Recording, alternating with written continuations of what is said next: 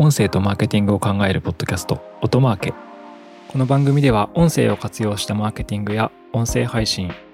音声に近い領域の広告やアドテクコンテンツについてお話ししていきます。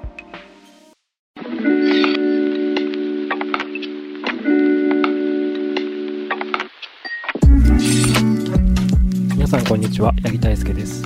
本日もデジタル音声広告や音声にまつわるマーケティング活用の話をしていきたいと思います。え前回に引き続きデジタル音声広告の基礎ということで第3弾ですね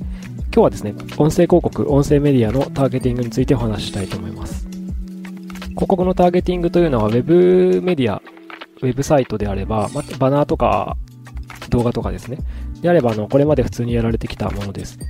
デジタル音声広告においても、その普通のラジオ CM とかと比べての最大の特徴の一つでもあるという感じですね。あのデジタル音声広告はターゲティングができますというのが特徴の一つです。デジタル音声広告はリスナーのターゲティングを行うことで広告出稿をした時に例えば20代の女性だけに音声広告を出稿する配信するというようなことができるわけです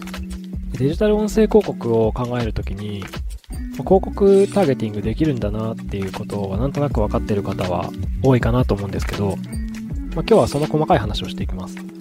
でまず音声広告のターゲティングの話をするためには先にしなくてはいけない話があります、えー、それは音声メディアの種類の話ですで音声メディアの種類は、まあ、大きくこのターゲティング観点で考えると2つに分けることができます。それは、えー、音声アプリとポッドキャストです。音声アプリというのは PC で聞くタイプのものもスマートフォンのアプリもそうなんですけどアプリケーション上で音声コンテンツが再生されるものですね。もう一つはポッドキャストになります。えー、これ聞いてる側がすると全く違いがわからないかもしれないんですけど音声メディアというのは、まあ、例えば、ラジコとかは音声メディアに当たります。で、ポッドキャストっていうのはですね、ポッドキャストの仕組みについても基礎がわからないと仕組みがなかなか理解しにくいかもしれないんですけど、ポッドキャストは配信する仕組みと聞く仕組みは実は分かれていて、ポッドキャストのホスティングサービス、配信システムから RSS フィードという仕様を使って、ポッドキャストを再生できるアプリに送り込んでいるという仕組みになります。ポッドキャストを聞けるアプリとは何かっていうと、Apple Podcast や Google Podcast や Spotify といった具合ですね。でこれらアプリで、ま、聞かれた時に、このポッドキャストというのは、あの配信者側にデータがなかなか戻ってこないと。データ、配信側のシステムに回収できるデータが少ないという課題があります。つまり、音声メディアのターゲティングを考えるときに、音声アプリとポッドキャストでは、ターゲティングできる精度やレベルが違うということですね。違う言い方をすると、ポッドキャストはターゲティングはほとんどできないと考えていただいた方が良いです。ですので、音声メディアのターゲティングという言葉が出てきたときは、ほぼ音声アプリの話であるということで考えていただければと思います。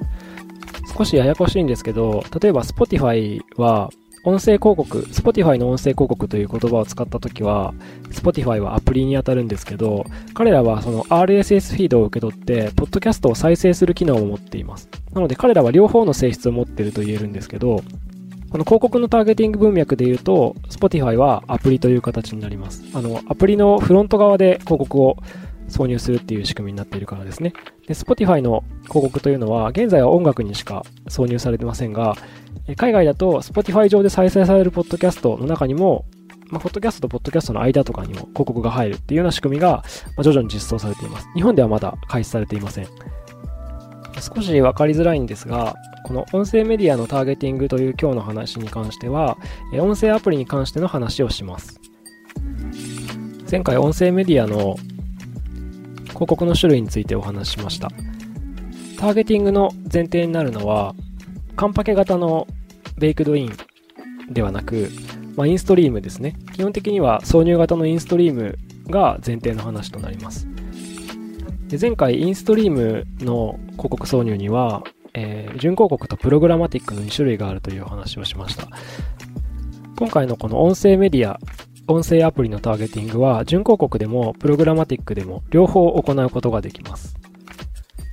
で準広告とプログラマティックでは、ターゲティングできる内容だったりとか、内容、ターゲティングの種類が若干異なるというのが、まず前提としてあるということですね。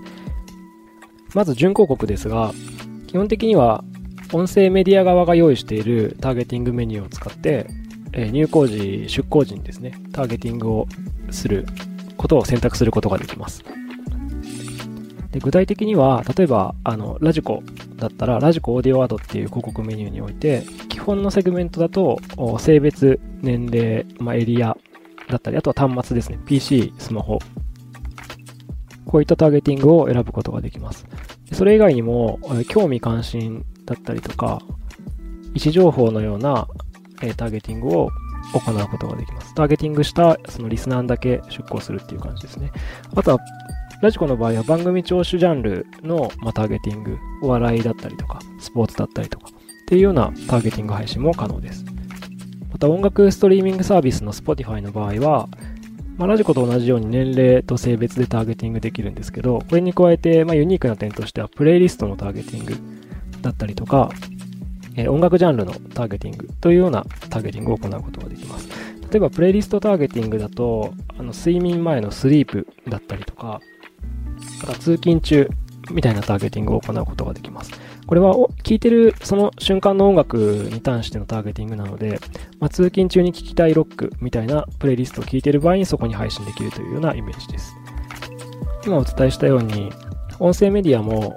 媒体側、メディア側が用意しているターゲティングメニューで、え、音声広告のターゲティング配信を行うことができます。この場合はですね、大体あの、オプションメニューっていう形になるので、通常の出向費用から数パーセント価格が上がっていくみたいな形の料金体系になっていることが多いです。ただその分、広告出向の性能、効率は上がっていると思われるので、ターゲティングでこう、ユーザーを絞り込んでいるわけですから、結果的には効率的に広告出稿ができているのではないか、広告配信ができているのではないかということができます。今のような準広告による、まターゲティングというのがベースにあります。で前回のポッドキャストの時にもう一つあの広告配信手法としてはプログラマティック運用型広告というのがあるというふうなお話もさせていただいたんですけど、プログラマティックの場合はターゲティングメニューというのが実はもう少しこう幅が広いような状態でメディア側が用意している、ま、ターゲティングは、ま、使いつつもさらにこう特殊なターゲティングを付与することができるということですね。前回も少しお話ししたんですけど、あのサードパーティーデータという外部データを付与してターゲティング配信を行うことができます。プログラマティックの場合はですね。今、サードパーティーデータという言葉が出てきたんですけど、この、まあ、サードパーティーというからにはファーストパーティーとセカンドパーティーがあるんですけど、先ほど準広告の広告メニューで、媒体者側が用意しているターゲティングメニューがあるよというのをお伝えしました。これは言い換えると、まあ、メディアの会社が持っているデータを使って、あの、ユーザーデータを使ってですね、ユーザーデータを使ってターゲティングをすると。で、媒体者を主語にしたときに、媒体者が持っているデータをファーストパーティーデータと言います。で、準広告の広告メニューというのは、媒体者が持っている、メディアが持っているファーストパーティーデータを使って、ファーストですね、一つ目のデータを使って、ターゲティングを行うメニューだということですね。でプログラマティック運用型広告の場合は、この媒体者側が用意しているファーストパーティーデータに加えて、その DSP と言われるこう配信システム側でこう使うことのできるサードパーティーデータ、いろんな会社が外部で用意しているデータも付与して、まあ、ターゲティングすることができます。例えば前回、ちょっと私が冗談交じりに言ったんですけど、まあ、ラーメンが大好きみたいな。ラーメンが大好きというか、ラーメン関心層ですね。オーディエンスターゲティングでインタレストが、えー、ラーメン。でこういう場合は、そのサードパーティーデータでラーメン大好きっていう、ラーメンが大好きかどうかわかんないですけど、ラーメンに興味がある層というターゲティングを付与して、メディア側に配信を行うことができるという形です。サードパーティデータというのは、ちょっとイメージが湧きづらいと思うんですけど、まあ、いろんなアプリだったりとかサービスでこうかき集められているデータベンダーと言われる人たちがまとめているデータ、外部データを使うことができるので、あの、すごい種類のこう選択肢があるっていう感じですね。プログラマティック配信の設定をするときにこうデータを選ぶ画面みたいなところがあるんですけど、そこにものすごい量のこうデータの選択肢があるっていうような状態になります。あとはサードパーティーデータの種類もいろんな種類があるんですけど、位置情報のサードパーティーデータとかだと、例えば、あのゴルフ場に行ったことのある人みたいな位置情報データを使うと、まその人はおそらくゴルフ場に定期的に行っているので、ゴルフに関心のある人でしょうということが推察できます。まあ、こういったようなターゲティングを付与して、音声広告の配信ができるというわけです。ただ前回も少しお伝えしたんですけど、このサードパーティーデータは、あの、プライバシーのデータ規制で若干こう、制限されつつあるというところもあるので、まあ、確実にこう安定しているのは準広告が持っている、準広告出稿の時に使う媒体者が持っているファーストパーティーデータが、ま安定してターゲティング配信ができるかなというところですね。媒体者が持っているファーストパーティーデータはどうしてもこうメディア側が設計している決めてるメニューしかないので幅が狭かったりとかこうあんまり細かなマニアックなターゲティングがないっていうのが、まあ、特徴になります。はい。ということで、まずまあ最初の前提として実は、ポッドキャストはターゲティングっていうのはかなりできないっていう前提になっていて、えー、音声アプリがまターゲティングができるよと。あと、準広告とプログラマティック両方ともこう出稿方法としてはターゲティングができるんですけど、準広告はファーストパーティーデータを使って媒体者側の用意した広告ターゲティングメニューを使うと。で、プログラマティックの場合は、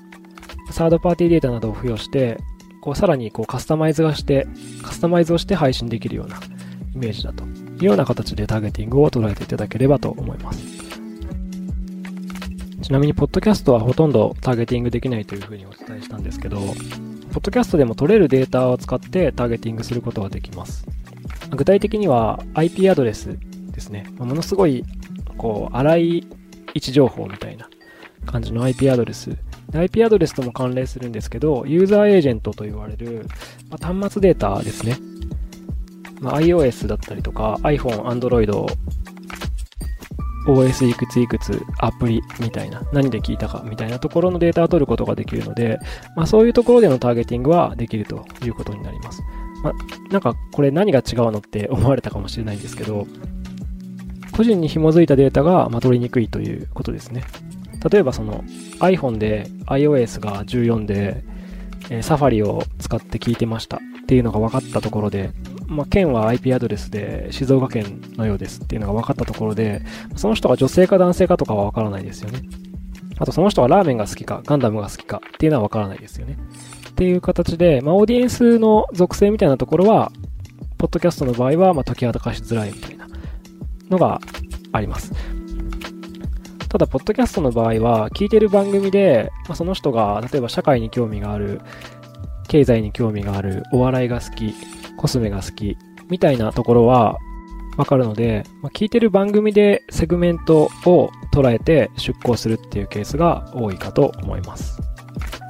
はい。ということで、えー、3回にわたってデジタル音声広告の基礎という形でお話しさせていただきました。一旦このシリーズはここで一段落という感じにしようと思ってるんですけど、また第4弾、第5弾があったら継続して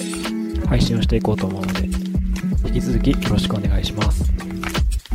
では、さよなら。